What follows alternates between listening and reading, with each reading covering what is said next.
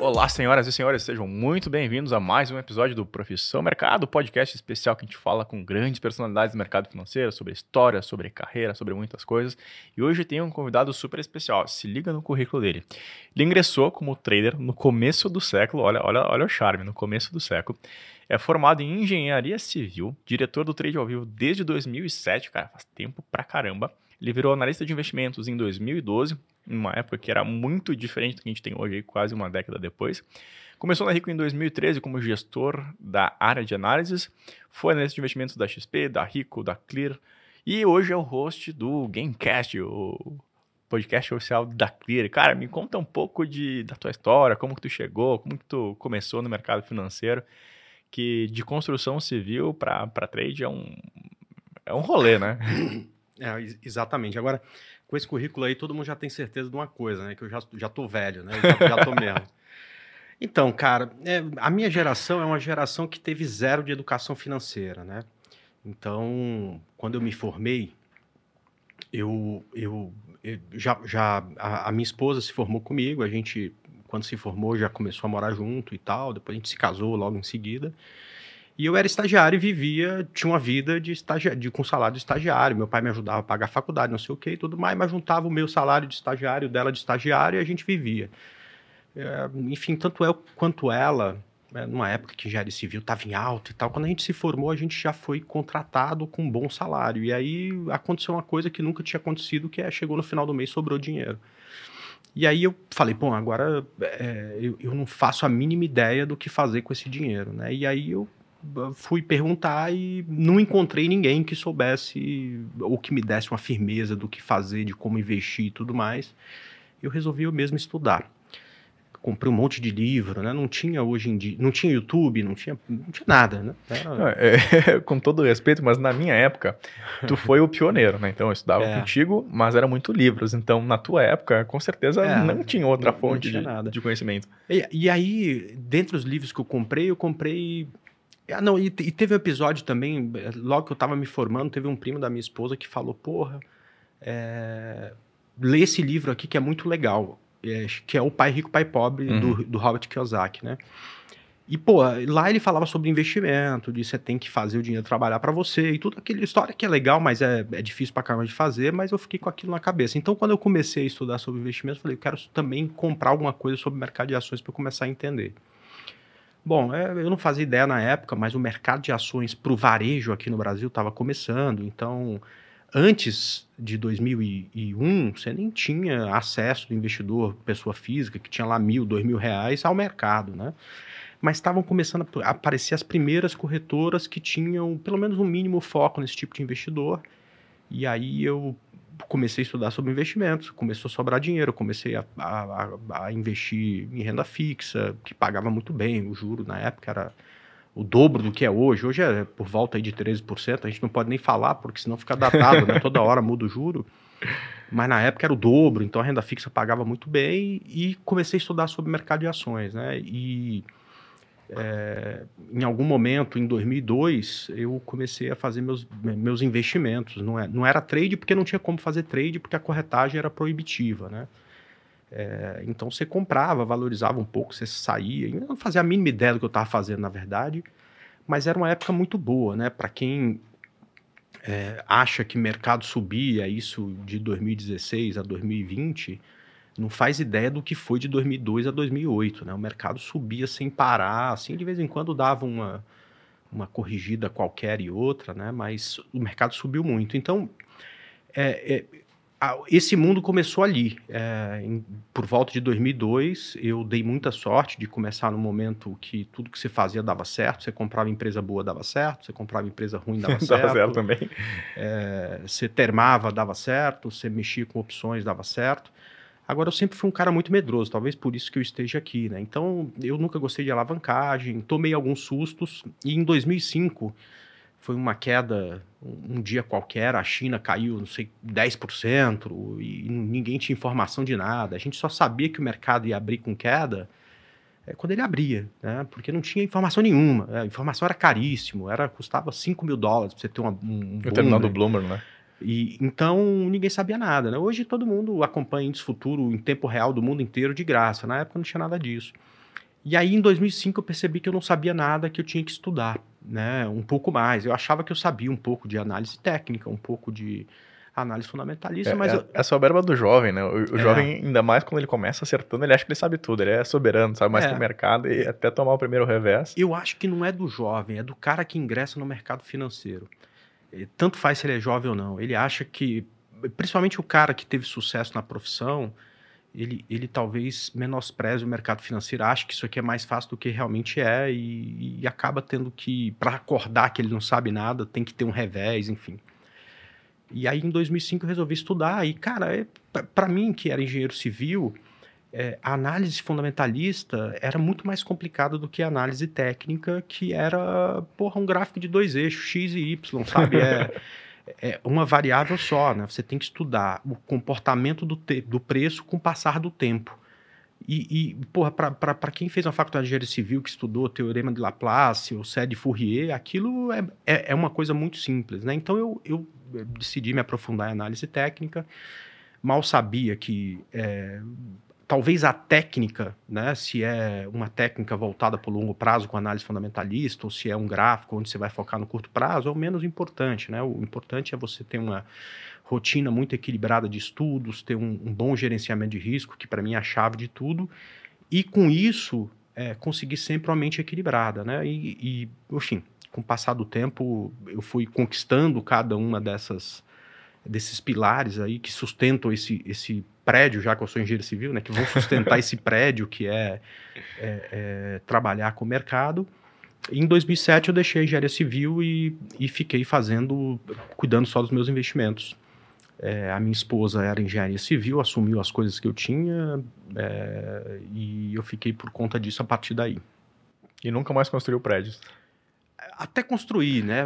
Assim, eu dou meus pitacos, vou lá e tal, mas, mas assim, para mim. É, Não é, como profissão, É, exato. como, né? como hobby. assim, Eu não. adoro uma obra até hoje. Eu, sim, eu só sou feliz se eu estiver fazendo uma obra. E aí eu passo raiva durante a obra, mas quando acaba eu fico estressado, eu quero começar outra e tal. Eu, eu também sou desse, é muito engraçado, porque eu também, de certa forma, tô no mercado financeiro, tô atuando nisso aqui desde que me conheço por gente. Mas como eu fui sócio do, e sou sócio de uma imobiliária lá em Caxias do Sul ainda, cara, eu adoro imóvel. E eu tenho que pegar um imóvel que tá detonado, um imóvel com, com preço baixo, eu vou lá, faço uma reforma, faço uma confusão, me irrito na obra, depois digo que nunca mais vou fazer, daqui a um mês tô fazendo tudo de novo, mas é, é, é gostar da confusão. E, cara, uma das coisas que eu te admiro demais é porque tu tá realmente há muito tempo no mercado. E talvez as pessoas que estão ouvindo não entendam isso, mas isso significa que tu conseguiu vencer, tu conseguiu te provar no longo do tempo. Uma das lições que eu te acompanhava ainda lá atrás, no trade ao vivo, era justamente dessa relação de risco e retorno. Porque o índice de acertos é importante, mas se tu não gerenciar, se não controlar o teu risco, tu não vai vencer no longo prazo, né? Eu te diria que o índice de acerto não é importante. Ele passa a ser importante a partir do momento que você sabe qual é o teu payoff. Só para ficar mais fácil para o cara que está começando, você, ao final de 100 operações, digamos que você acertou 50 dessas operações. O que, que é importante? É quanto, em média, você ganha nessas 50 operações que você ganha. Esse é um número muitíssimo importante. Outro número importante, ao final de 100 operações, você precisa saber, em média, quanto é que você perde. É, uh, cada vez que você perde. Então, em 50 operações, digamos que eu perco, em média, numa operação que eu chamo de swing trade, uma operação que dura, em média, duas semanas, eu perco, em média, 5%. Beleza. Nas que você ganha, quanto que você ganha em média? Porra, eu ganho em média 10%. Porra, a partir daí é que índice de acerto tem qualquer importância, porque se você é, não souber desses dois números, um índice de acerto de 70% pode ser um, muito ruim. Em compensação, pode ser que se você tiver conhecer esses números, um índice de acerto de 30% pode ser muito bom. Isso tudo depende de quanto você ganha quando você ganha e quanto você perde quanto você perde, que é exatamente o payoff. Então, é, o índice de acerto só é importante quando você consegue medir qual é teu ganho médio em cada operação e teu prejuízo médio em cada operação. E sem isso, cara, não é nem como trader, né? O investidor não tem chance nenhuma de sobreviver no mercado, porque se ele não conhece esses números, não sabe sobre isso, ele vai fazer o que a manada faz, que é comprar no topo e zerar no fundo é, Bitcoin, ações, é, é, renda Imóvel, fixa, renda fixa, imóvel, é é tudo. O cara só vai comprar quando está no Jornal Nacional ou em qualquer outra publicação e tal. e, e, e, na hora que aparece a manchete lá, o mundo acabou, ele vai zerar porque ele não conhece esses números e aí fica difícil você acreditar naquilo que você nem sabe que existe, né? No número que você nem sabe qual é, né? E, poxa, antigamente a taxa de corretagem era, era muito cara, né? Ela, ela era muito proibitiva. Eu comecei em 2011, eu me lembro que as taxas de corretagem era coisa de 24,90 reais. Então, você entrava com 5 mil e você já ia marchar com 25 reais para comprar, 25 para entrar, 25 para entrar, 25 para sair, eram 50 reais negativos e você começava na operação. E, e, hoje essas taxas são zeradas na maioria das corretoras. E é, é, é talvez contrassenso para a galera que está ouvindo, o Mastro diz que tu é investidor, tu faz operações de trade, mas é muito conservador. E isso está refletido no, no, prazo das tuas operações, né? Então tu acabava operando menos com um tempo mais longo, então tu não fazia day trade, né? E, e fazia swing trade. Tá? Não, eu, eu não tenho nenhum problema em fazer day trade, né? Eu tenho um problema de, de, de achar que isso é uma profissão que é para qualquer um, quando não é. Fazer day trade é extremamente difícil, exige anos né, de aperfeiçoamento é, para que você tenha sucesso, ganhe dinheiro e, e eventualmente até viva disso, né? ou, ou, parte da tua renda vem disso. É, é, e assim como em qualquer profissão, né? Então, por exemplo, eu entrei na faculdade de engenharia civil, não foi no D mais zero hum. que eu pensei que ia ganhar dinheiro, né? Primeiro, eu tive que fazer aula de cálculo 1, cálculo 2, eu tive que passar na prova final de cálculo avançado. Eu ia fazer topografia de sábado com um professor que era maluco, completamente de ressaca, porque tinha saído de sexta. Foram seis anos, a minha faculdade era noturna lá no interior de São Paulo. Foram seis anos ralando para a partir daí ir para o mercado e batalhar por um bom salário. É, o, o, que eu não gosto da história do day trade é do cara, porra, começa aqui que daqui a três meses tu tá ganhando uma fortuna que é, é o que faz acontecer é o cara perder uma fortuna e não ganhar. Então, mas o cara que estuda e tudo mais e tal, ele, ele pode ser é, um cara como eu, tranquilo e tudo mais, e eventualmente fazer uma operação day trade, não tem nenhum problema com a porcentagem certa do capital. Na verdade, até às vezes é interessante. Eu, eu concordo pra caramba, nada contra o day trade, mas a gente tem indicadores de que 90%, 99% acabam perdendo no longo prazo. Mas está muito relacionado a isso que tu falou. É, tu ficou seis anos estudando engenharia e cálculo pra caramba, e aula maluca, e, e se ferrando. Então, na verdade, tu pagou um preço para aprender. E, hoje tem muita promessa fácil, né? Então tem opções binárias, tem alavancagem, que a galera se alavanca pra caramba, tem Forex, tem um monte de coisas. E talvez as pessoas acabem caindo nessa ilusão de que é muito fácil, quando na real é uma profissão. O engenheiro estuda pra caramba, o médico estuda pra caramba, o computador estuda pra caramba, para depois aprender a ganhar dinheiro. E hoje as galeras acham que vai fazer um curso de três meses, vai sair ganhando dinheiro no day trade, vai largar de emprego. E muitas vezes são pessoas que não têm nem de fato capital. Elas estão contando já com uma alavancagem que podem quebrar, podem ficar devendo para a bolsa. E, poxa, tu acha que isso não, de certa forma, não polui o mercado, de, de que afasta o investidor? Porque a partir do momento que o cara perde dinheiro na bolsa, ele tende a achar que aquilo lá é cassino e talvez nunca mais voltar para a bolsa. É, não, eu, eu acho que qualquer informação, assim, isso, isso é problema de mercado aquecido, né? Não, não é um problema com o mercado de ações. Qualquer mercado aquecido aparece um monte de gente ao redor que quer se dar bem é em cima daquele, exato, daquele mercado aquecido, né? Então, a informação de que 90% das pessoas não ganham dinheiro com day trade, 90% das pessoas que se formaram como, como engenharia não ganharam dinheiro uhum. como engenheiro. Então, 90% que não ganha, 10% que ganha é da vida, não é dessa profissão. O problema é que ninguém começa a faculdade de engenharia achando que vai ficar milionário em três meses. E tem muita gente que vem para o mercado para fazer day trade achando que vai ficar milionário em três meses. Quando que, é, na verdade, não é só, entendo eu, não é só day trade. No day trade você perde dinheiro mais rápido porque você está ali negociando o tempo inteiro. Eu acho que muita gente chegou no mercado para fazer buy and hold, não faz a mínima ideia do que, que é ficar o mercado caindo durante seis anos e o cara ter que segurar aquilo e também vai perder dinheiro. Só que ele vai perder dinheiro é, é, em, em, em, seis anos, que é o tempo que, por exemplo, o mercado vai ficar caindo e a hora que ele não aguentar mais, provavelmente é o fundo, é a hora que ele vai sair das ações. Então, o que eu acho que o cara que vem para o mercado de investimentos precisa é de preparo. É preparo antes de colocar um grande capital. Então, é, não interessa se vai fazer operação day trade, swing trade, se vai investir para longo prazo, ele tem que ter preparo, porque senão, num prazo menor ou num prazo maior, ele vai acabar é, fazendo besteira, saindo no pior momento possível, entrando no pior momento possível. E tu acha que essa parte da educação é responsabilidade de quem? É muito responsabilidade somente do investidor ou faz parte do mercado também? Porque tu, de certa forma, trabalha com educação da parte do mercado. Então, tu é um analista de investimentos, é um profissional sério, é credenciado de acordo com a CVM e está atuando da forma correta. Mas a gente tem muita gente, é, influência, que sai vendendo cursos sem ter conhecimento, sem ter embasamento técnico, sem ter nada. Eu acho que de repente falta um pouco de fiscalização da CVM, de, de, de trazer uma maior seriedade até para o mercado e, de certa forma, proteger o investidor, que é uma das missões da CVM.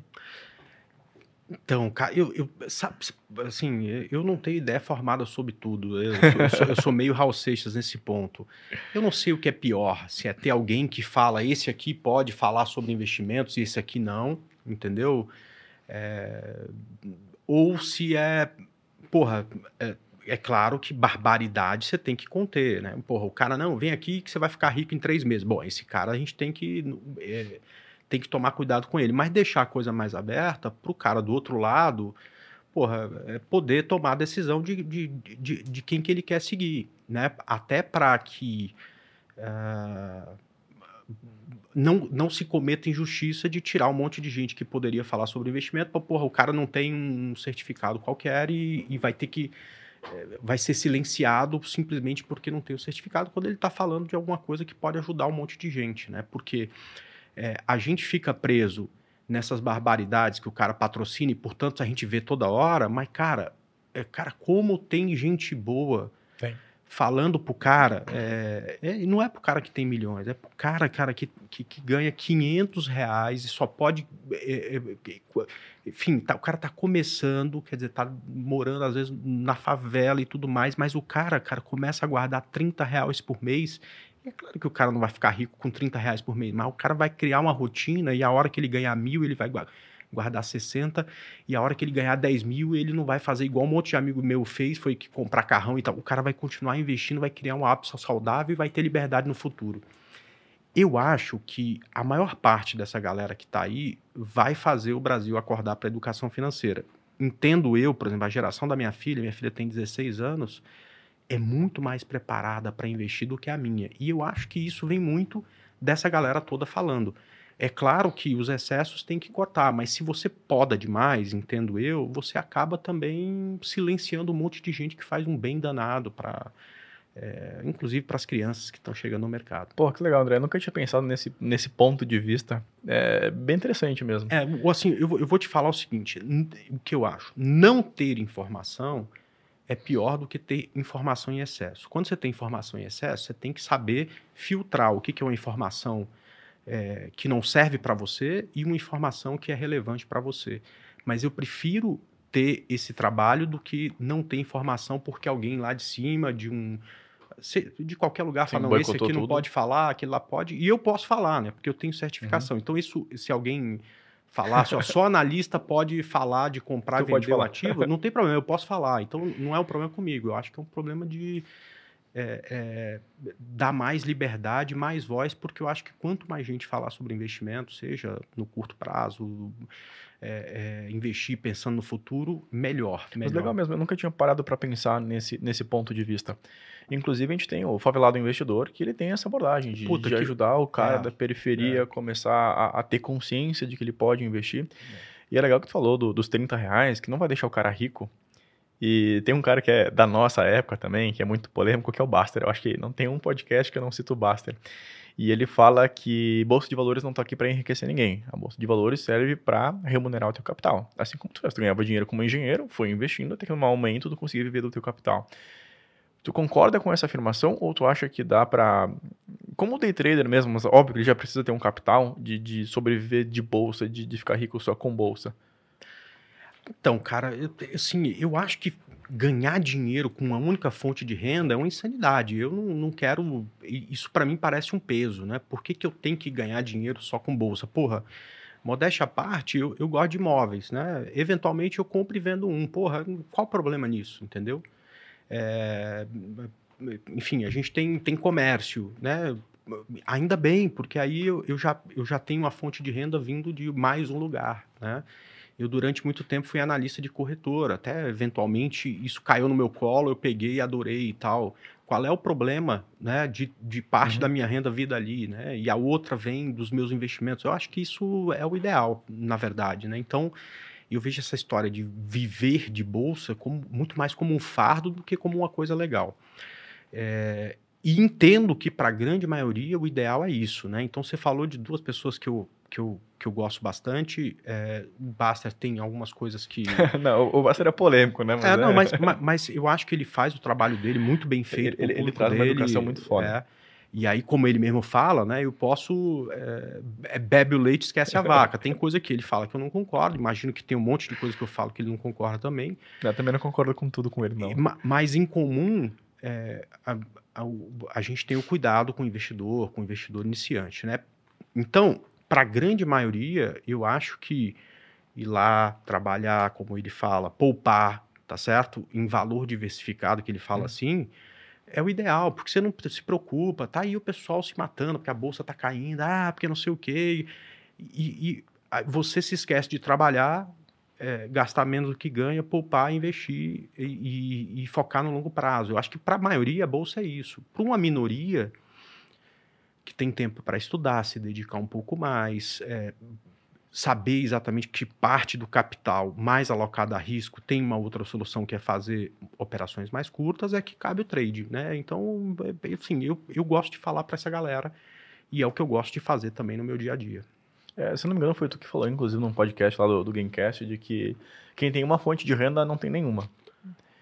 Então, se tu não tiver o comércio, se não tiver a renda do aluguel, se não tiver uma compra e venda de um imóvel que tu gosta também. Então, a partir do momento que aconteceu algum imprevisto, não tem mais aquela fonte de renda, só tinha uma, acabou. É, eu não lembro de ter falado isso, mas eu concordo. vou, vou, vou catar lá, vou catar lá. E, poxa, tu, tu acha que esse negócio é talvez um, um movimento de manada, talvez pela, vamos chamar assim, de hiper, hiperinformação, que a informação está muito disponível. E na nossa época, né, quando eu comecei lá em 2011, 2010, quem queria a, aprender sobre bolsas é que ele tinha um, um intuito, assim, uma sede maior. Tu não acha que seja talvez um movimento de manada ou hiperinformação de que, cara, todo mundo quer falar sobre bolsa, todo mundo quer ensinar sobre investimentos hoje em dia? Então, até tem um, um contrassenso do, desse negócio de a gente dar uma exposição maior à informação.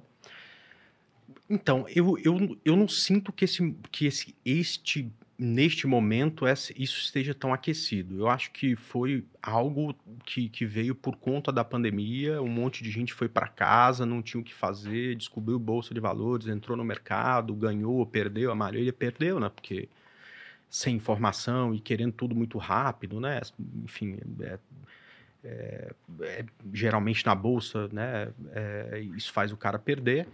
É, e, e, isso é uma coisa, entendo eu, do passado, já aconteceu, entendeu? Eu acho que agora isso está muito mais do cara falou, pô, até porque é o seguinte, quando o mercado só sobe, mercado que só sobe é um péssimo professor, né? Uhum. Porque, pô, imagina, o cara chegou a partir de 2016, o mercado só subiu. Ah, mas na pandemia caiu. Mas, cara, aquilo não é queda. Isso, enfim, eu já vi mercado cair, seis anos caindo. Isso é queda. Né? Isso dói. Todo dia se acorda e dorme, o mercado cai. Não tem motivo nenhum para cair. O que, que o mercado vai fazer hoje? Cai. Mais um dia, mais um mês, mais um ano. Isso é queda. Caiu um mês, subiu depois. Então, o cara até julho do ano passado só tinha visto o mercado subir. Então, esse cara, é, é, enfim, provavelmente ele teve aí uma sensação, até ganhou dinheiro com o mercado e devolveu tudo com o mercado é, caindo 50% ou 60% do que tinha subido naquele movimento anterior. É, então, eu acho que a galera que está chegando agora está de novo focada em, tipo assim, isso aqui não é bingo, isso aqui não é cassino, isso aqui é uma coisa séria, eu tenho que aprender, ou pelo menos as pessoas que chegam até mim eu tenho que aprender antes de colocar meu dinheiro aqui, né? Então, ou eu vou pegar uma parte muito pequena do meu capital para começar aqui e para ver o, se, eu, se eu tenho talento para isso, porque você pode não ter, né? Então, da mesma forma que eu, eu nunca fui engenheiro brilhante, eu sempre fui mais ou menos, entendeu? Então não tem problema nenhum se não for para você investir teu dinheiro. Tu bota lá o dinheiro no fundo de investimento, ou compra ETF, eventualmente, que, que você tem menor volatilidade, tem menor expectativa de ganho também, sei lá. Você vai montar sua carteira, fazer alguma coisa, tudo bem. É, você pode não ter talento para isso, mas para desenvolver talento precisa de tempo, né? Então acho que essa galera tá, tá chegando, assim, tô falando de, de, do que eu venho sentindo de um ano para cá. melhorou muito. Essa galera já tem, che já tem chegado até a mim né, com esse intuito e não mais com aquela ideia de que vou ficar rico da noite pro dia. É, para ser especialista, para ser bom em alguma coisa, tem que ter aquelas 10 mil horas de prática, né? É, e, e, tem a exceção e todo mundo foca nas exceções. Ah, tem o Neymar, tem, mas a maioria, exceção da exceção da exceção. É, a maioria é assim, você tem que estudar e correr atrás e se dedicar e criar uma rotina saudável e ser bom em gerenciamento de risco antes de pensar em ganhar dinheiro. Tu tem um, um livro muito legal que fala sobre o efeito de manada. E quando a gente vem para o futebol, é muito clássico isso, né? A gente via Ronaldo, Ronaldinho, Romário, Neymar. E a galera vê esses jogadores de futebol andando com o carrão para cima e para baixo, morando no exterior, multimilionário, com um iate. E talvez seja até um movimento de manada, né? Uh, de certa forma, a, a juventude quer ser como eles, né? Então, um que quer ser e todo mundo quer ser. Se tu puder falar um pouco mais sobre uh, o que, que é o movimento de manada, no teu entendimento, e qual que foi a motivação para escrever esse livro? Qual, qual foi o teu intuito? É, na verdade, o livro é o Se Afastando da Manada, né? E é, cara, tem um, tem um podcast que eu gosto bastante que chama Jovem Nerd. É o primeiro podcast que teve aqui no Brasil. Todo mundo que veio depois veio a partir daí, né? E tem um episódio onde um dos do, desses caras desse podcast, que é o Sr. K, fala um pouco sobre isso, né? Que é uma, é uma manada é, correndo é, em direção ao precipício e se jogando simplesmente porque tá todo mundo se jogando. Ele quer ser, ele queria ser o cara que pelo menos vai falar parar e falar, não, por que tá todo mundo se jogando nesse negócio aí? Peraí, deixa eu ver. Putz, é alto, vai todo mundo morrer, eu não vou me jogar daí, né?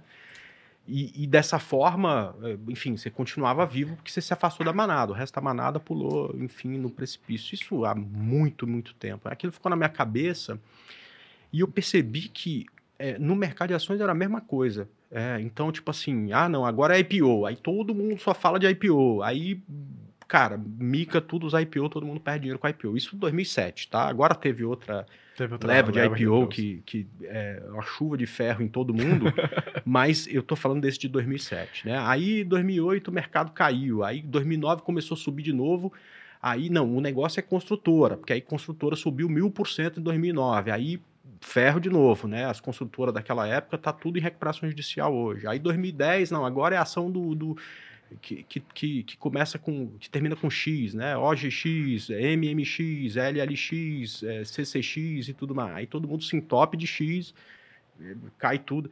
E aí eu falei, cara, mas por que, que tá todo mundo fazendo isso? Agora é mico. Aí teve lá em 2012 uma onda de. Nossa, eu lembro dos micos. De, de mico, só empresa que não funcionava, que não fazia sentido. Aí sai um monte de boato, todo mundo comprando mico, todo mundo. Entum... Era Porque... Manguinhos, era Milk 11, era. era Parmalat, né? É, teve até passeata na frente da B3 lá. Quando... teve passeata, reclamação da CVM, um monte é. de.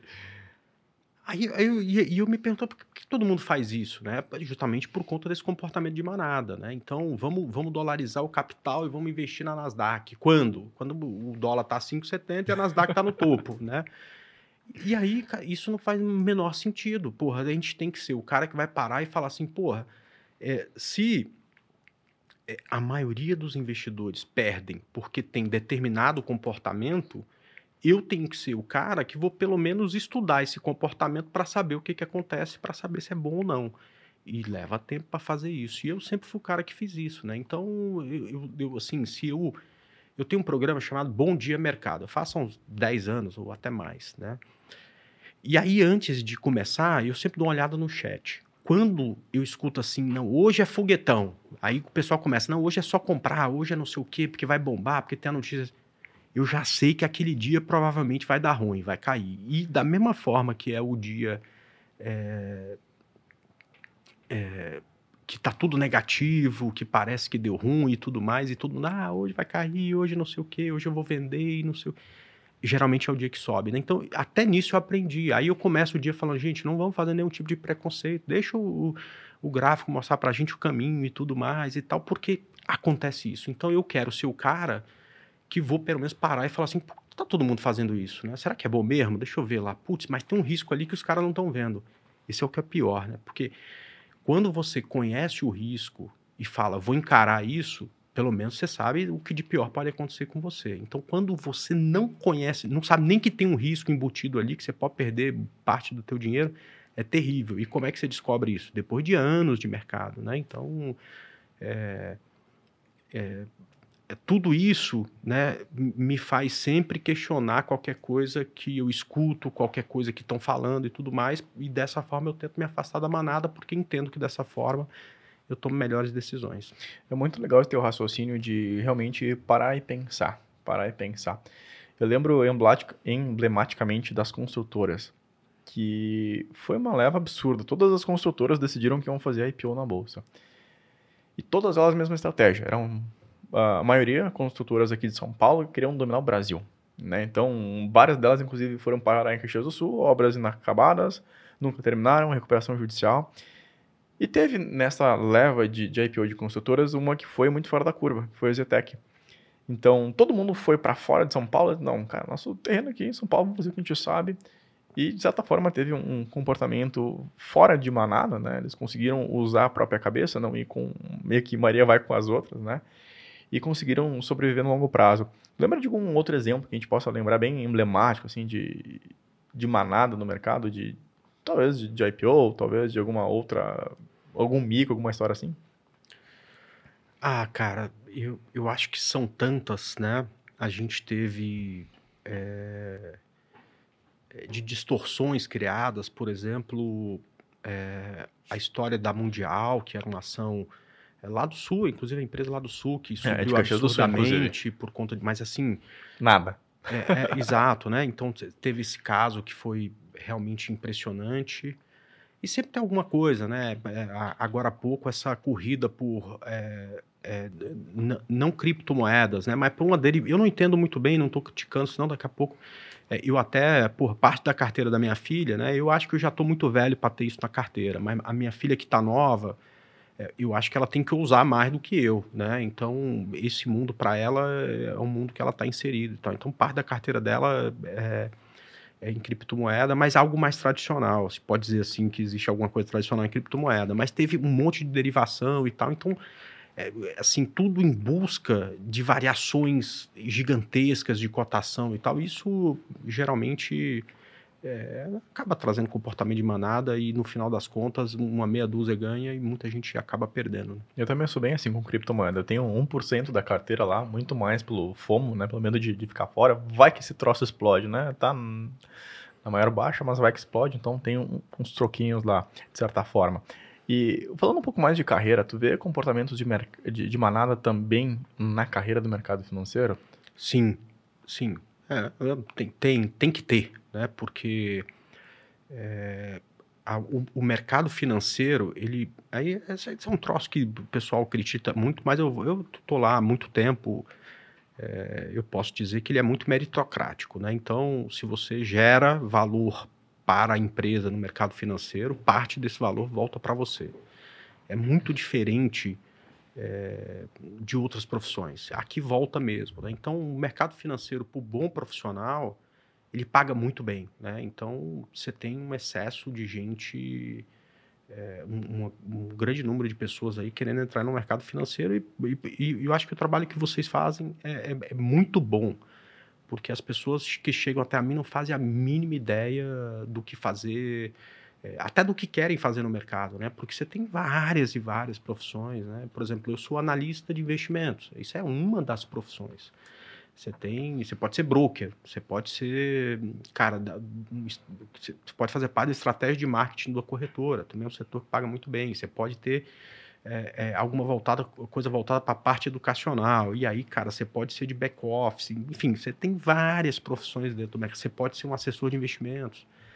Então você tem várias profissões no mercado, cara, que são importantíssimas, que, que remuneram muito bem o, o, o cara que trabalha bem e que para cada uma dessas profissões você tem que trilhar uma estrada diferente, né? Um caminho diferente. Então, é, mas e neste momento tem, tem, tem muita gente correndo atrás e, e enfim. Mas eu acho que é, é, assim, eu acredito muito no mercado financeiro. Acho que essa, essa coisa do brasileiro acordar para investimento é uma coisa que está só começando, né?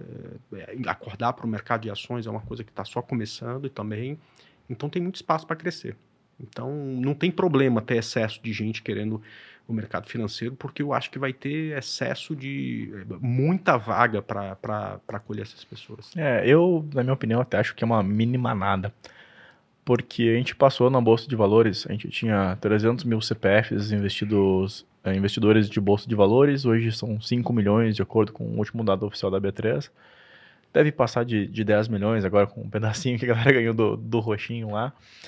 E, de certa forma, é uma porta de entrada. O camarada, ele começa a entrar no mercado financeiro, ele toma um gosto, ele compra uma ação, compra duas, depois ele quer entender da rentabilidade dele, o que deu certo, o que deu errado. E falta muito profissional no mercado financeiro. E, poxa, dentro de uma corretora, por exemplo, a gente tem inúmeras áreas. Tem o broker, tem o assessor de investimentos, tem a galera do marketing. E quando a gente fala de assessor de investimentos propriamente dito, a gente tem 17 mil assessores de investimento credenciados para quase 10 milhões de investidores. Então, cada assessor de investimentos teria direito aí à sua cota de 700 investidores, mais ou menos. Então, é muito investidor para uma pessoa só gerenciar. A gente não fala só de assessor de investimentos, a gente tem o analista. Eu acho que muita gente quer ser analista porque te inspira, se inspira em ti, se inspira em vários outros analistas. Está mais exposto à mídia, vocês aparecem mais de certa forma. Mas é, é, legal tu falar de todas essas outras carreiras que a gente tem dentro do, de uma corretora. Tu ficou muito tempo dentro de, de uma corretora, né? E como que foi um pouco da tua jornada? Tu já entrou como analista lá? Que outras profissões tu exerceu? Tu foi chefe de análise? Me conta um pouco mais. Legal. Cara, tudo que eu pensei demais e foquei demais em dinheiro na minha vida deu errado. Não teve nada que deu certo que eu, ah, não vou aqui para entrar porque eu vou arrebentar e ganhar dinheiro. Então, todas as coisas, todas as histórias legais de mercado que eu tenho para contar aconteceu por acaso, né? Então, quando quando eu, eu era cliente da Link Trade, era uma corretora é, que estava embaixo da corretora Link, que foi vendido para um banco, para o BS, e a Link Trade não foi vendida, né? mas precisava mudar de nome, precisava mudar de empresa, então foi criada uma nova corretora aqui no Brasil com foco no varejo, acho que foi a primeira com uhum. focão, nasceu para o varejo. Com nome genial, inclusive. Não, Oi? Ah, o, o, o nome é genial. Ah, o nome, porque Genial é outra não, corretora. Não, não, não é da Genial. É, que é, é a Rico, é né? Uhum. Rico com você. Eu era cliente da Link Trade e, e, cara, era um mercado desse tamanho, né? Então, um dos diretores da corretora me chamou lá, eu, já, eu, eu já eu sempre gostei dessa parte educacional, e falou, porra, você tá aqui com a gente, você tá indo super bem é, com seus três, eu quero que, cara, você venha aqui para ensinar o meu cliente a a, operar na bolsa, porque ele não sabe. Então ele não, ele não compra e vende ação porque ele não sabe fazer isso, né? E aí eu entrei na Rico logo depois que ela foi criada, eu não me lembro o ano, eu acho que foi 2011. Assim, a Rico começou, uns dois, três meses depois eu cheguei. E aí fiquei fazendo esse trabalho lá, era mais o dia inteiro. Na época que não tinha, o, o cara que mexia com análise técnica não tinha certificação você só tinha certificação para o fundamentalista. Pro fundamentalista. Foi numa época de transição, aí começou a ter e tudo mais. Aí a Rico tinha dois analistas, o Márcio Noronha, que é o, porra, é o papa da análise técnica aqui no Brasil, é uma pessoa que ensinou todo mundo. Se você gosta de análise técnica, ou você aprendeu com ele, ou você aprendeu com alguém que aprendeu com ele. Então, mas ele resolveu sair da Rico naquele momento, foi bem no começo, ficou o Fernando Góes, que ficou é, como analista da corretora por um tempo e ele saiu porque ele virou sócio de uma outra corretora que estava abrindo que depois cresceu para caramba, que foi a Clear, uhum. que é uma das maiores corretoras de varejo do Brasil. E aí não tinha mais analista, e a corretora precisava ter um analista. E aí eu falei, porra, eu, eu já estava lá, já estava entrosado, assim, a turma mim. excepcional. Eu falei, não, eu, eu, eu curto fazer isso e tudo mais, daqui a pouco é, o que eu faço hoje vai precisar desse certificado, eu tiro o certificado de analista, acabei virando analista para para cobrir exatamente essa, essa, essa, esse problema que a gente tinha na Rico. E aí, pô, veio junto a possibilidade de rodar o Brasil falando de mercado. Porra, eu ia para tudo quanto é lugar no Brasil, cara. Durante um ano eu fiquei fazendo isso. Dar palestra para falar sobre investimento em bolsa para 5 pessoas, 10 pessoas, 50 pessoas, 100 pessoas. Aí, aqui em São Paulo, 500 pessoas. Foi muito legal. É, foi o começo. Ninguém, é, assim... Foi da onde provavelmente você me conheceu. Uhum. Foi. É, o começo do, do, do, mercado de ações se mostrando algo democrático. O começo da Bolsa de Valores de verdade para o varejo, né? Sim, porque antes as taxas eram proibitivas, né? Você falou de corretagem a 20 reais, mas quando eu comecei era meio por cento na compra, meio por cento na venda. meio por cento era, era judiada. E, e aí depois veio corretagem, era 25 reais na compra, 25 reais na venda. Você que tinha mil, Uhum. você tinha que ganhar 5% só para pagar a corretagem. Era proibitivo. E aí, com o tempo, isso foi, isso foi descendo, descendo, descendo. Eu me lembro que na Rico, quando a gente começou em 2011, a corretagem era 10 reais, aí logo veio corretagem a 5, a 2,50. Hoje, é, ou a corretagem é muito baixa ou nem tem mais É, a corretagem. Eu lembro, inclusive, que na Rico era muito bom de operar para o pequeno investidor, porque a corretagem no lote fracionário era metade, acho que era 4,80. É, por aí. é Então, aí. um- uma ação que era um- valor alto, o pequeno investidor conseguia operar um lote lá com 99 ações, pouca liquidez, mas ele conseguia, de certa forma, diluir o Exato. custo dele lá. Era muito bacana nessa época. E tu tinha o trade ao vivo, tu tem o trade ao vivo ainda, né? É. É, o trade ao vivo fazia parte ah, da Rico, era um contrato, tu trabalhava como, enfim, É, o tri... assim, a gente entrou via trade ao vivo. Era uma empresa que prestava serviço para rico, ajudando o investidor dela a investir. Né? E aí, depois de um tempo, eu acabei virando sócio da corretora. é, e, enfim, aí ficava meio que distribuído entre as funções ali de, de, de analista da corretora e operar dentro da sala. Fui passando isso para outras pessoas que começaram lá comigo naquele momento. É, tinha dois sócios na época, que é o Igor e o Aliakin, dentro lá da Rico, né? Antes disso, até o Bo também participou. Você tinha falado do Uhum, Bo o Williams, Bo né? Williams. Participou da, do trio ao vivo. Era um negócio super legal. Você não tinha... é, o cara começava no mercado e, e era uma profissão extremamente... é, é, como é que fala? Você ficava sozinho, você não tinha ninguém para Uhum. conversar, você não tinha ninguém sobre fa- falar sobre a sua tomada de decisão. Não tinha isso no Brasil, né? E nós fomos os primeiros a ter uma sala ou a ter um lugar onde a gente se encontrava para falar sobre as nossas operações. E aí eu acabei, é, o Igor acabou liderando isso, depois eu cheguei e tudo mais. Então as pessoas é, é, se reuniam para ver as nossas operações, né? E era uma coisa super legal, me deixava lisonjeado, né? Mesma coisa do vamos parar para ver a obra de um arquiteto, que é famoso. Os caras queriam ver minhas operações. E aí, na, na época da Rico, a Rico pagava para a gente fazer isso para os clientes dela. Então foi super legal. Era, uma época mágica, se não me engano, nessa época vocês conseguiam operar ainda, inclusive, né? Porque agora tem as restrições da CVM, que tu, durante 60 dias antes, 60 Sim, dias depois, sim. não pode E, operar. e- e acho que são super válidas, né? Porque é claro que a gente não tinha essa cabeça na época, né? Mas é, entre no final das contas, né? Existe um baita conflito de interesse de Uhum. você ter que é, dar um call e entrar junto, porque você vai ter sempre a vantagem de, olha, vamos comprar aqui, você já clica, né? Não faz sentido isso. O tal do front running, né?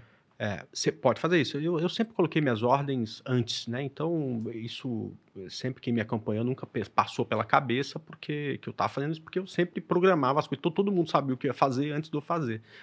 Mas isso pode acontecer. Sim, então, uma acho que ordem de start, de stop lá, pré-programada e deixava isso, o mercado isso, rodar. é. eu, eu gosto sempre de me preparar para daqui a pouco operar, né? Porque aí dá tempo de eu falar assim, porra, isso aí não, não tá tão legal, de, é, de ficou feio, não respeita a minha estratégia, essa coisa de agora vou entrar agora e tal, eu nunca gostei. Às vezes eu estou preparando uma operação e o negócio anda para aquele lado que eu queria, eu falo, putz, a, a operação nem quis me, me esperar, né? É uma babaca, eu não quero mais saber dela e desisto, né? Exato.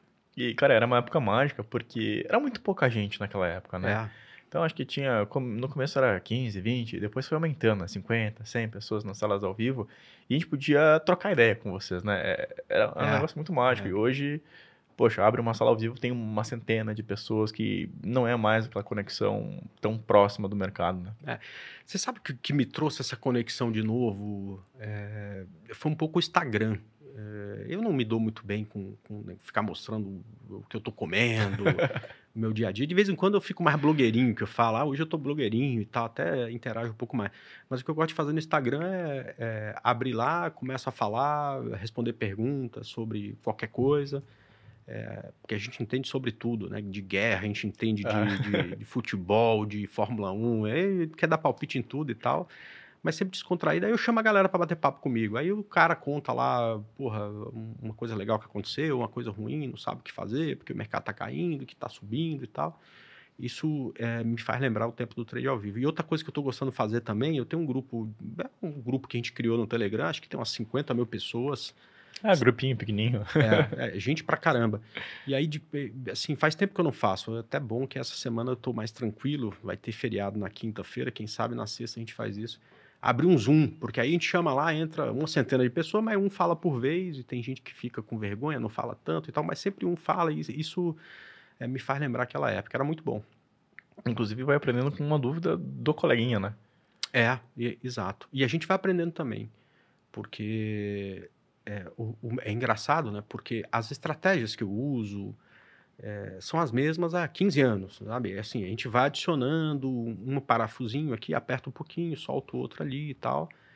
É, mas a análise técnica que eu uso é praticamente a mesma. Agora, a minha forma de levar a operação, é, o meu gerenciamento de risco, é, e uma série de outras coisas eu fui aperfeiçoando muito com o passar do tempo. E isso veio, cara, de ideias que que. Na que, troca mesmo. Né? Exato, que essas pessoas vão dando, né? Porra, André, por que que. Eu gosto de usar média móvel. E aí eu olhava, eu tinha que mudar um tempo gráfico para ver como é que estava o preço em relação a uma média móvel, por exemplo, no gráfico semanal. Aí o cara fala, porra, mas não precisa mudar o tempo. Você consegue plotar uma média do semanal no gráfico diário. Eu falo, você tá de sacanagem. então me passa o WhatsApp aqui que eu vou te ligar. Aí o cara me ensina a fazer isso, porra fico super feliz. Porque se tiver depender de mim para descobrir essas coisas, eu, vou, eu não vou descobrir. Então, aí eu aprendo muito também. A gente eh, ensina, gosta de ensinar, tem mais experiência. Então, você já viveu algumas coisas que a galera não viveu. Mas eu aprendo muito também conversando com essa galera nova. Não, legal, legal esse negócio da, da média do semanal no, no diário. É, é novidade para mim também. É.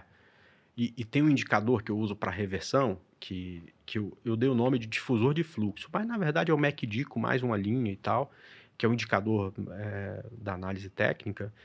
E aí eu descobri agora, porque aí ele fica num outro layout. Então é, eu descobri agora que tem como você plotar se ele está cruzado para cima ou para baixo em cima da média também. Então agora estou todo faceiro, no, na única tela estou enxergando tudo lá. A criança com um brinquedinho novo. É. e, poxa, em todo, todos esses anos de mercado, me, me conta o que foi mais difícil assim, na tua carreira, ou o que foi uma grande dificuldade desse mercado tu começou lá nos primórdios, então tu viu uma grande evolução. A gente passou de, de corretoras que eram proibitivas, que não tinha nem sequer varejo, e hoje a gente tem um monte de corretoras com corretagem gratuita, a gente tem um monte de fintechs entrando no mercado, tem um monte de coisa diferente rolando por aí. Cara, a única coisa que eu queria era ser feliz na, durante a caminhada, né? Porque tem aquela história de chegar no topo, mas eu acho que isso, cara, o topo não tem nada lá. Né? O topo é só você chegou lá, não tem nada lá, entendeu? Então, eu sempre quis ser muito feliz na minha caminhada. Então, como engenheiro civil, eu me estressava. Chegava segunda-feira, era, era um saco, porque eu ia ter que aguentar meu chefe, aguentar lá o pedreiro falando que acabou não sei o quê, o outro engenheiro me. Então, não curtia. Então, a, o, o, mais difícil foi é, gerenciar a, a minha, os meus investimentos para que aquilo me trouxesse prazer e não um tipo de preocupação. Algum tipo de preocupação, é claro, a gente tem que ter, mas não um tipo de preocupação de eu deitar a cabeça no travesseiro e, e ficar com medo. E, perder o sono, tá? Então, a parte mais difícil foi calibrar meu gerenciamento de risco para que, independente de mercado subindo ou caindo, eu pudesse encostar a cabeça no travesseiro e dormir tranquilo.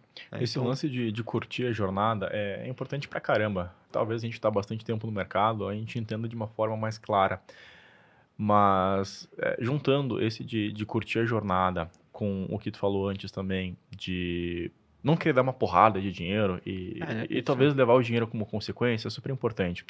Eu sou mega empreendedor. Eu tenho a sociedade da imobiliária lá e eu já tentei fazer N coisas. Já tentei plantar até alface hidropônica. Um guri da cidade que não entende nada de alface, que não come alface, tentei plantar alface hidropônica, fazendo N projeções de custos, esse tipo de coisa. E deu tudo errado. E por que a Top Invest deu certo? A Top Invest começou comigo dando aulas de certificação, mas era para mim mesmo, estava estudando para certificações lá. Eu tentei falar de trade naquela época, em 2011. Eu acho que vocês dominavam o mercado, assim, não tinha espaço para mim. Eu comecei a falar dos meus estudos, enfim, a galera foi gostando. E a Top Invest, de fato, como empresa, ela surgiu em 2019. Então, foram quase 10 anos de estrada, onde eu pagava, de certa forma, para trabalhar. Eu fazia blog, eu fazia YouTube, tirava dinheiro do bolso mas eu tava curtindo muito aquela jornada. Até o momento em que virou a chavinha e, poxa, isso aqui dá para fazer dinheiro. E hoje, tá aqui gravando contigo é um prazer inenarrável para mim. Eu curto estar tá fazendo podcast, eu curto esse papo, eu curto dar aula. E eu acho que dinheiro acaba sendo uma consequência de tu fazer alguma coisa bem feita e, e vem muito do gosto que tu tem pelas coisas, né? Sim, com certeza, com certeza. Ah, cara, tudo que eu comecei a fazer por dinheiro deu errado. Quando o foco foi ganhar dinheiro, deu errado, entendeu? Então, é, assim, principalmente nos investimentos, né? O, que eu passei a curtir foi é, eu ter uma estratégia, tá certo? É, ou ter estratégias, né? Porque não, o mercado tem vários comportamentos, você não tem uma estratégia só.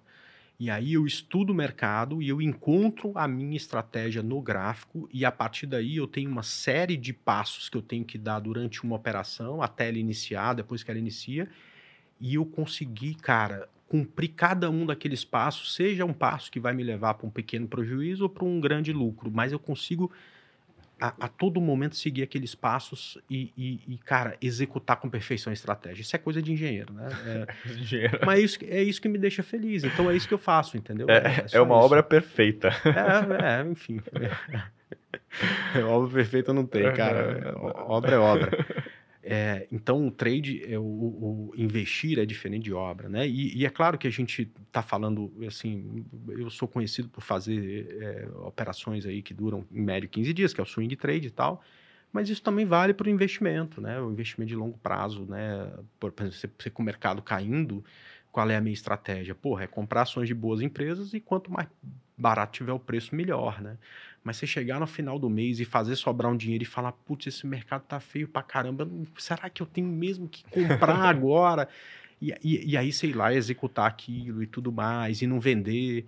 É, e quando sobe, não vender, porque tá caro, não, agora subiu muito, você sabe? E isso tudo é, é, depende de uma estratégia muito bem é, é, embasada, porque senão se acaba cedendo aos encantos aí do mercado. Isso é uma reflexão muito legal de pensar, ok, fazer o trade, uma operação de, de curto prazo, de 15, enfim, tem pessoas que fazem operações mais longas com trade também, mas ter consciência de que tu não vai fazer um trade de um trilhão de reais. Não, não. O, o, que vai te enriquecer é pegar esse dinheiro que tu ganhou e investir para longo prazo em, sim, em boas sim. empresas, em boas pagadoras de dividendos, em imóveis é. que daqui a pouco então, tu consegue o, diferenciar. A bastante. maioria dos investidores nunca vão precisar fazer um trade na vida. Tá? Agora, o trader, todos eles vão precisar investir para longo prazo também. Senão você vai ficar com dinheiro que fazendo trade o resto da vida, né? É, cada vez com mais capital, porque se tu for é, tiver sucesso, você vai ter cada vez mais capital, você não tem liquidez no mercado para isso, né? Até tem hoje em dia para um capital maior. Né? Hoje, assim, quando eu comecei, não dá para fazer trade com um milhão de reais. É, hoje, assim, eu já, eu já, eu, já, eu já fui analista de um fundo, né, que eu, eu, eu e o Roberto Indec, na época da Rico, né, a gente tinha lá 5 milhões de reais há 10 anos atrás, ou 10 milhões de reais, não, não lembro bem ao certo quanto que era, e já dava para fazer isso, né, então, é, até dá para você ter um capital maior. Cara, chega num determinado momento que você fala, porra, eu quero um, risco para um pequeno percentual da minha carteira, o resto vai ficar lá alocado em lugares que tem menos risco, inclusive no mercado focado no longo prazo, no mercado de ações focado no longo prazo. Tu falou do fundo e para te administrar um fundo, até tem a Mônica, que também é do teu tempo de, de rico, e ela é gestora de fundo de investimento. Tu é analista de fundos de investimento. Tu tem alguma outra certificação no mercado financeiro, além do, do CNPq, que é obrigatória para assinar esse investimento? Não, você tem que ser gestor é, para ser, pra ser é, para tomar decisões uhum. pelo fundo, né? Eu fui, eu, eu era analista do fundo. Então eu tomava as decisões, quer dizer, eu fazia as minhas análises, passava para o gestor. E ele dava a decisão final. É, enfim, era um, era, um, era, era, era um fundo focado em trade, uhum. tanto é que chamava Rico Trade Fim. Então ele geralmente acatava as decisões, mas a, quem, quem dava o ok na lauda era ele, né? Na lauda, é um termo bonito. é, André, encaminhando aqui para o final, cara, o que, que, tu acha que alguém que queira entrar nesse mercado, que queira se destacar na profissão, uh, tanto como trader, como um analista, como trabalhar no mercado financeiro em geral, precisa ter na carreira, assim? O que ele pode fazer de diferente e, e talvez o que, que ele não deva fazer? Cara, bom, eu, assim, credibilidade é a coisa mais importante que você pode ter no mercado financeiro. Você pode errar, você pode perder uma operação, você pode falar para comprar e cai, não tem problema, isso acontece com todo mundo, né? O Warren Buffett, que é o maior de todos os tempos, né? Tem um monte de case de ações que ele comprou e perdeu dinheiro. Né? Inclusive né? a Delta Airlines, né?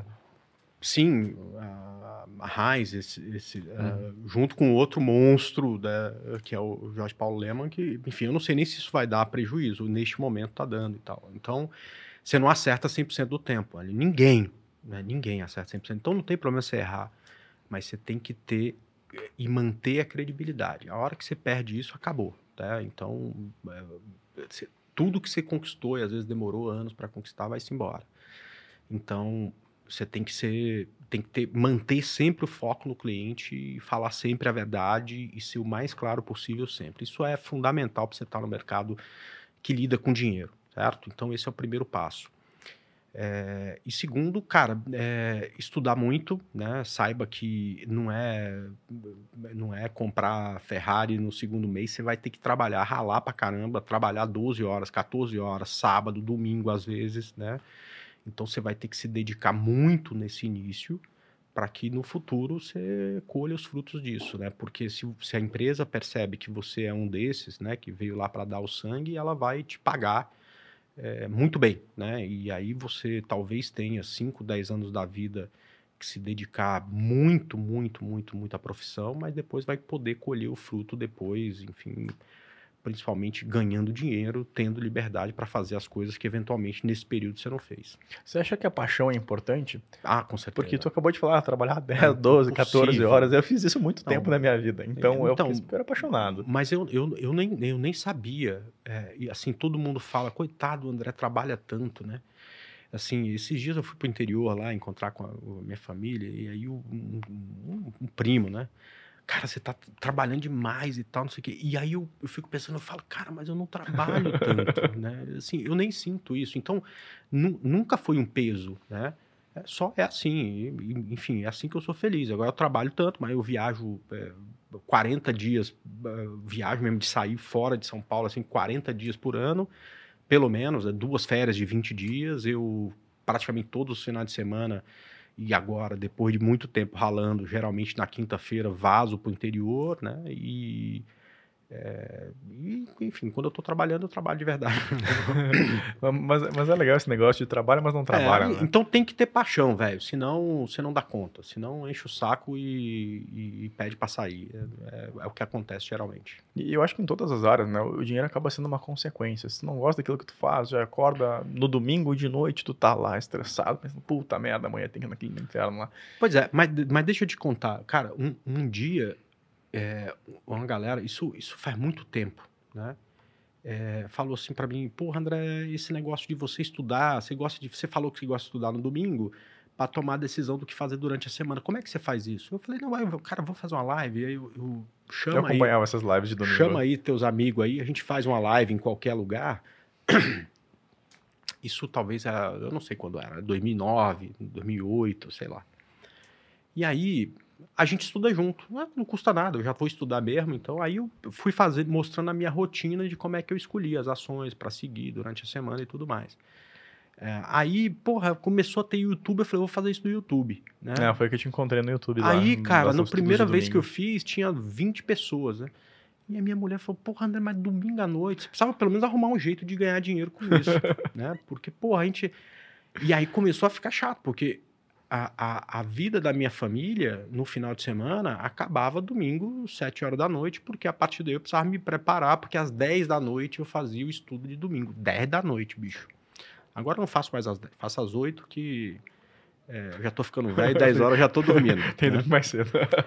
Cara, isso começou com 50 pessoas, daqui a pouco, em algum momento, foi o, maior, o programa de maior audiência que falava sobre bolsa no Brasil né, quando a XP me contratou em 2015, foi por conta desse programa. Quer dizer, uma coisa feita com foco completamente é, desconectado do dinheiro foi o que me deu na minha carreira a maior oportunidade, que foi ser sócio é, de uma empresa que depois eu descobri que depois a gente descobriu junto que foi a empresa que mais cresceu é, no Brasil durante vários anos e tal. Né? Cara, é, é, muito legal porque eu te acompanhava nesses trades ao vivo. Uh, não era trade ao vivo ainda, mas era as lives de, de, domingo às 10 da noite, cara. Teve uma época também que tinha as lives no. Nossa, como é que era o nome daquele fórum? Era um fórum gigantesco. Uma época... ADVFN. ADVFN, cara. Eu lembro que tinha live todo dia sobre mercado. Acho que era às 8 da noite, tinha às 10 da noite também. Cara, era uma, uma época muito mágica. E legal saber que tu fazia isso sem intenção de ganhar dinheiro, cara. Porque, de novo, é, é a consequência, né? Tu faz uma coisa que tu gosta, vai encantando as pessoas, vai gerando valor. E tem uma frase que eu gosto muito de que a grana que a gente ganha é proporcional à transformação que a gente gera na vida das pessoas. Então, o teu esforço tá lá, domingo às 10 da noite, estava ajudando alguém. Então, com certeza, tu foi recompensado por isso também. Então, eu, eu, eu, só fazia porque era legal. Depois que eu descobri que o mais legal ainda é quando, quando alguém chega e fala para mim assim, porra, André, porra, o que você falou, ou o trabalho que você fazia me fez criar não sei o que e isso mudou minha vida. Quer dizer, não foi eu, quem mudou foi o uhum. cara. É, é, talvez em algum momento ah, o que eu faço foi, meu, isso é o melhor então, assim, eu nunca pensei que. Eu sempre admirei demais as pessoas que tinham capacidade de mudar a vida de outras pessoas. Por exemplo, aqui no Grupo Primo, você tem o Primo Rico falando com um monte de gente que está dando o primeiro passo e que está sofrendo e tudo mais, e encontra nele, cara, exemplo, né? Porra, eu, eu sou garçom, o primo foi garçom e, uhum. e montou aí o que, o que ele tem hoje e tal. Então e isso serve de inspiração para um monte de gente. Então, saber que. Eu, eu, eu tenho. Puta, eu admiro muito essas pessoas assim. Então, saber que o que eu faço inspira alguém, enfim, porra, é, é, é muito legal. É, é, cara, a melhor é, sensação do mundo. É, é, é, engraçado porque, inclusive, provavelmente eu não estaria aqui se tu não tivesse lá ah, que bom, tá vendo? De, de, domingo. se não fosse tu, se não fosse o Basta, se fosse essa galera raiz do mercado financeiro, não fosse, de certa forma, eu tentar imitar, não dar certo e break vá para falar de certificações e crescer então, talvez a gente não estaria aqui, nenhum dos dois. Então, é muito mágico isso aqui. Andrezito, onde que a galera te encontra, cara? No, no Gamecast, no teu perfil? Onde que tu gostaria de ser encontrado? É, cara, no Gamecast, o Gamecast é muito legal, que a gente se diverte fazendo aquilo, né? Eu e o Roberto Indec, o Roberto Indec é, é, é VP da Clear agora, né? Tá todo chique. tá, tá chique. É, e é meu amigo de longa data, então a gente faz um programa lá, acho que tem 150 edições, acho. Cara, então, e é muito legal, vão lá é, assistir, que é massa pra caramba. É, é o gamecast.com.br e também tá aí no Spotify, tudo quanto é. Tá no YouTube também? Stream, tá no YouTube, né? É, no tradealvivo.com.br, que é lá, é uma escola de traders, mas não, mas não é para ah, eu quero ficar rico rápido, não é lá. Procura outro lugar. Aí tem um monte de lugar oferecendo isso. Lá é tipo assim, ó, eu quero batalhar, estudar, ralar pra caramba, é, é, me dedicar. O preço para aprender. É, o André é o maluco, tem aula à noite, toda noite, ele inventa uma coisa, de vez em quando chega um final de semana, ele quer dar aula no final de semana. É assim. É assim que eu, deu certo para mim, é assim que eu passo pra galera, né? Então, eu tô lá. Se tá afim de batalhar para aprender a fazer esse negócio direito, é, o direito não, porque senão fica parecendo soberbo, né? mas, mas, mas, mas para aprender a fazer essas coisas com um bom gerenciamento de risco e responsabilidade de uma forma que para mim sempre deu certo e espero continuar a dar certo no futuro.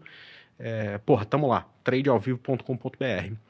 E, cara, no, no YouTube lá, André Moraes na bolsa. É, na geralmente bolsa, é. aparece lá alguma live minha. E qual que é o teu Insta pra galera que acompanha há tempo te mandar um alô lá? Também? Ah, legal. André Ribeiro Moraes. André Ribeiro Moraes. É. Galera, uh, foi um prazer inenarrável esse podcast aqui. Uh, se você quer trabalhar no mercado financeiro, vem conhecer os cursos da Top Invest. São cursos preparatórios, que são as obrigações do mercado financeiro. E não deixem de dar o like, se inscrever, ativar o sininho, sabe para afinar todo que vocês estão acostumados a saber. Não deixem de me seguir no Instagram também, é Kleber no YouTube e os canais oficiais da Top Invest em todos os lugares. André, cara, muito obrigado pela tua presença aqui, galera. Um beijo. Tchau. Valeu, obrigado.